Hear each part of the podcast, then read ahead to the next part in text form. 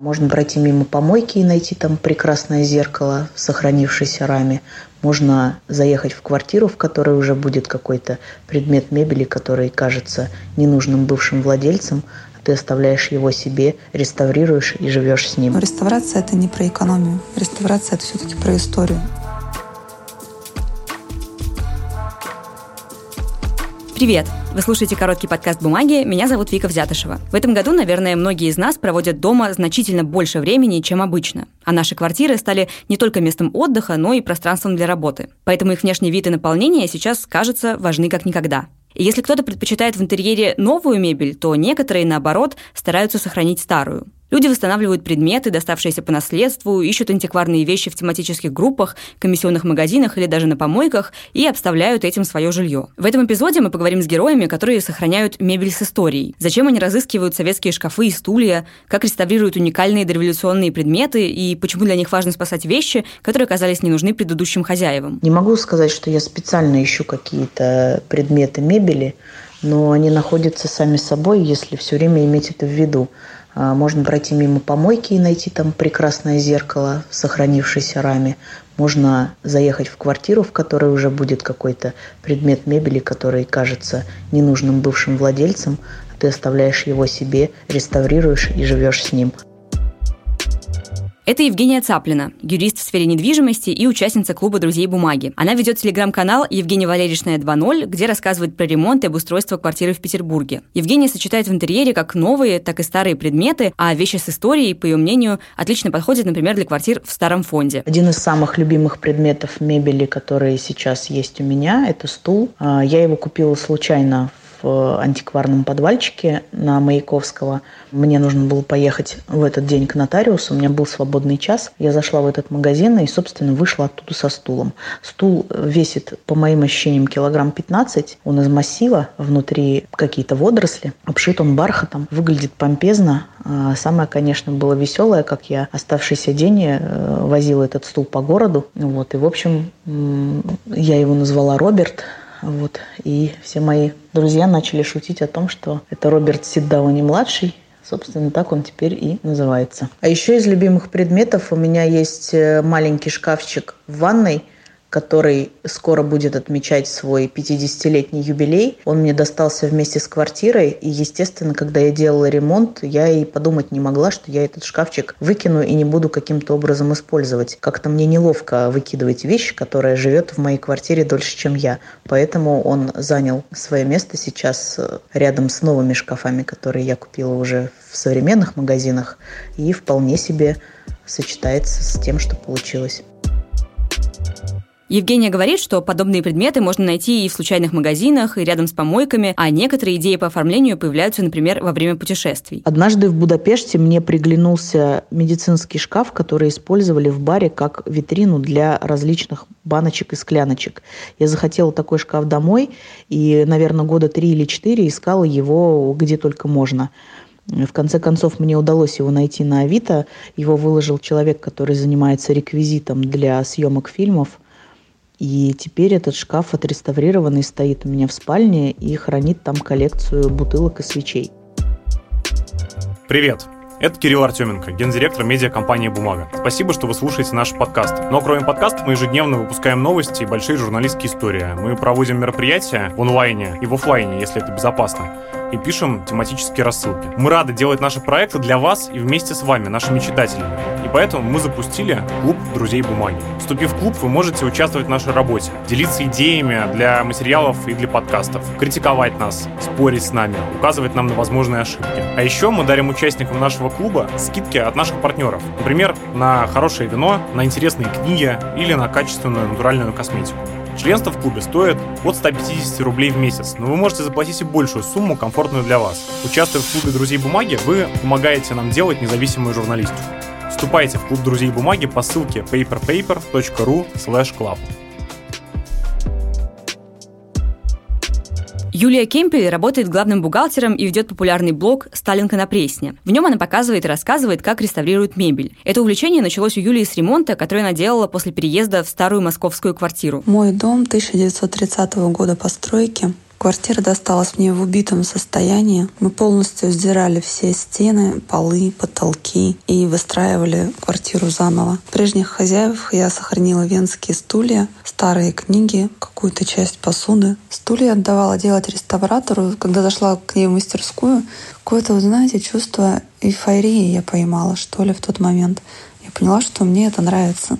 Ну а дальше уже понеслось и закрутилось. Я нашла на Авито круглый советский стол для стульев. Мне его сделал реставратор. Следом я нашла витрину ГДР. Тоже планировала ее отдать реставратору, но так как я хотела попробовать сама, а витрина была очень длинная, я посчитала все расходы на доставку туда-обратно, на стоимость реставрации. Посчитала, на какую стоимость мне нужны будут инструменты и материалы. И поняла, что суммы примерно равны, и поэтому решила попробовать. Но реставрация — это не про экономию. Реставрация — это все-таки про историю и свое ощущение в этом. Когда работаешь с деревом, даже не знаю, как это объяснить, но твой мозг отключается, ты вообще ни о чем не думаешь. Ты вот сосредоточен только на этом предмете, все, вокруг больше ничего не существует. Наверное, для меня это медитация.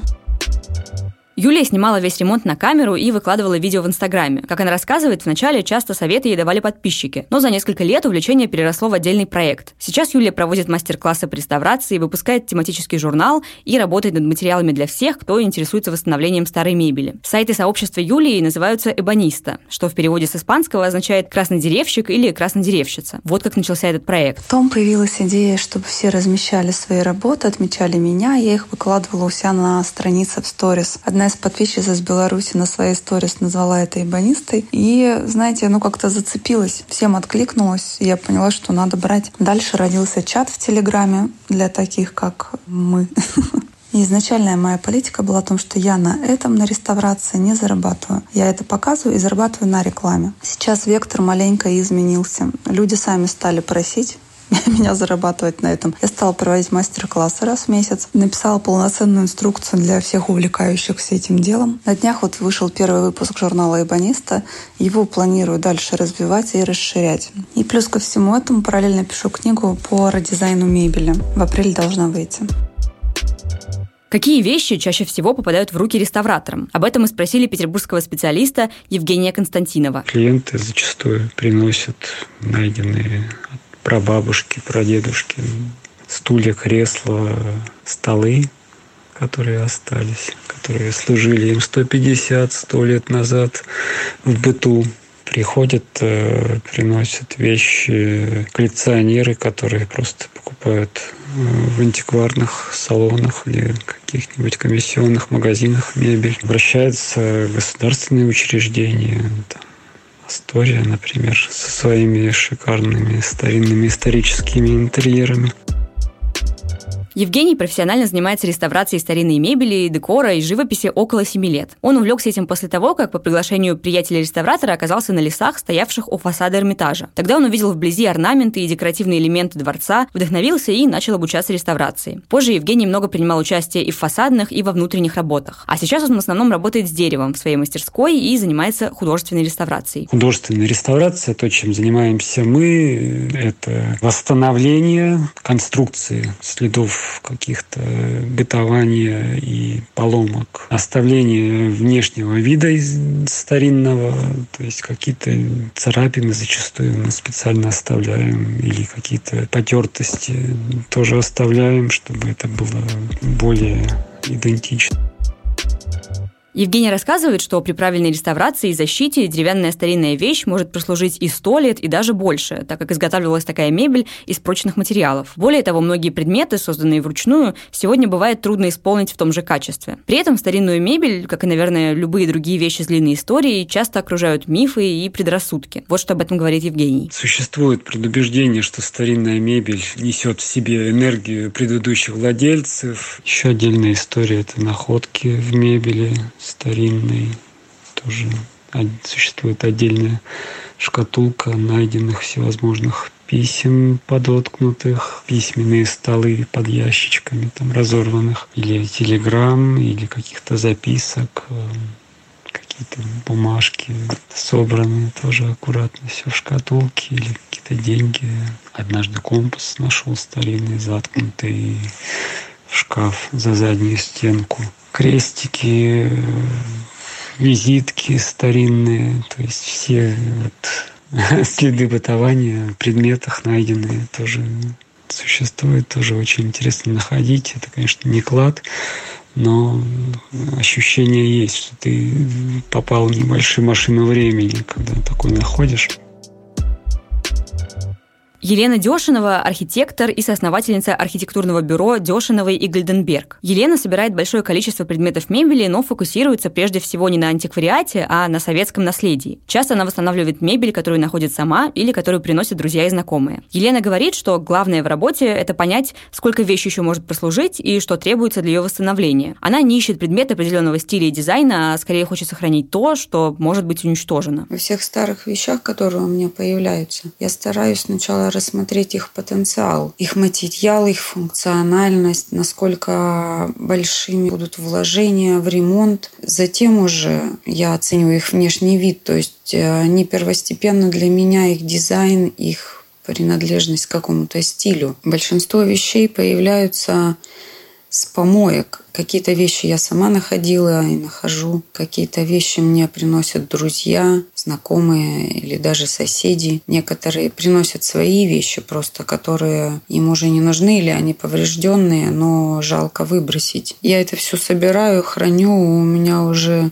своего рода коллекция образовалась стульев, которые требуют ремонта, реставрации. Мне нравится, что сейчас появляются люди, которые интересуются этими старыми предметами, мебелью, находят их сами на помойке, тащат домой, ремонтируют их сами. Сохраняется достаточно большое количество, во-первых, мебели качественной. Не покупается какая-то новая. Это для меня тоже важно.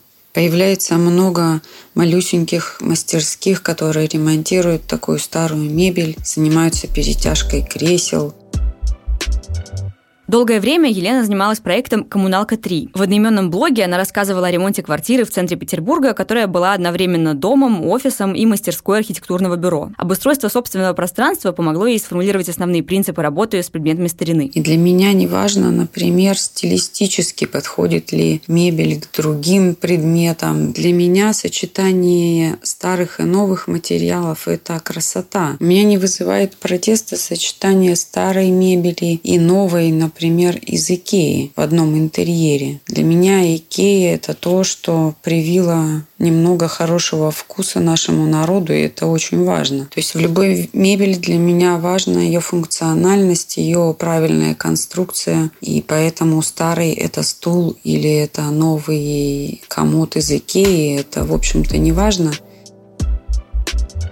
Елена преимущественно работает с деревянной мебелью, стараясь сохранить ее фактуру. Ее коллекция в основном состоит из деревянных стульев, которые она любит за простоту и функциональность. Сейчас Елена хочет сконцентрироваться на ремонте и восстановлении этой коллекции. Этот вид деятельности я все-таки хочу превратить в более профессиональный для себя. То есть мне это до настоящего времени было интересно, но я занималась архитектурной работой, а теперь я все-таки решила, что я хочу посвятить этому больше времени. Ну и мне, конечно, кажется, что на помойках никогда не иссякнет, к сожалению, количество такой мебели, и всегда будет что-то находиться, и всегда можно будет что-то делать. С одной стороны, мне это нравится, мне нравятся все эти предметы. С другой стороны, немножко жалко, что все-таки при том, что появляется у людей интерес к таким вещам, все равно на помойках оказывается большое количество таких предметов. На этом все. Вы слушали короткий подкаст «Бумаги». Ссылки на блоги и проекты героев этого выпуска вы можете найти в его описании. А еще мы будем рады, если вы напишите нам отзыв или поставите оценку в том приложении, где нас слушаете. Над этим эпизодом работали звукорежиссер Денис Остромухов, продюсер Анастасия Симашкина и я, Вика Взятошева. Всем пока!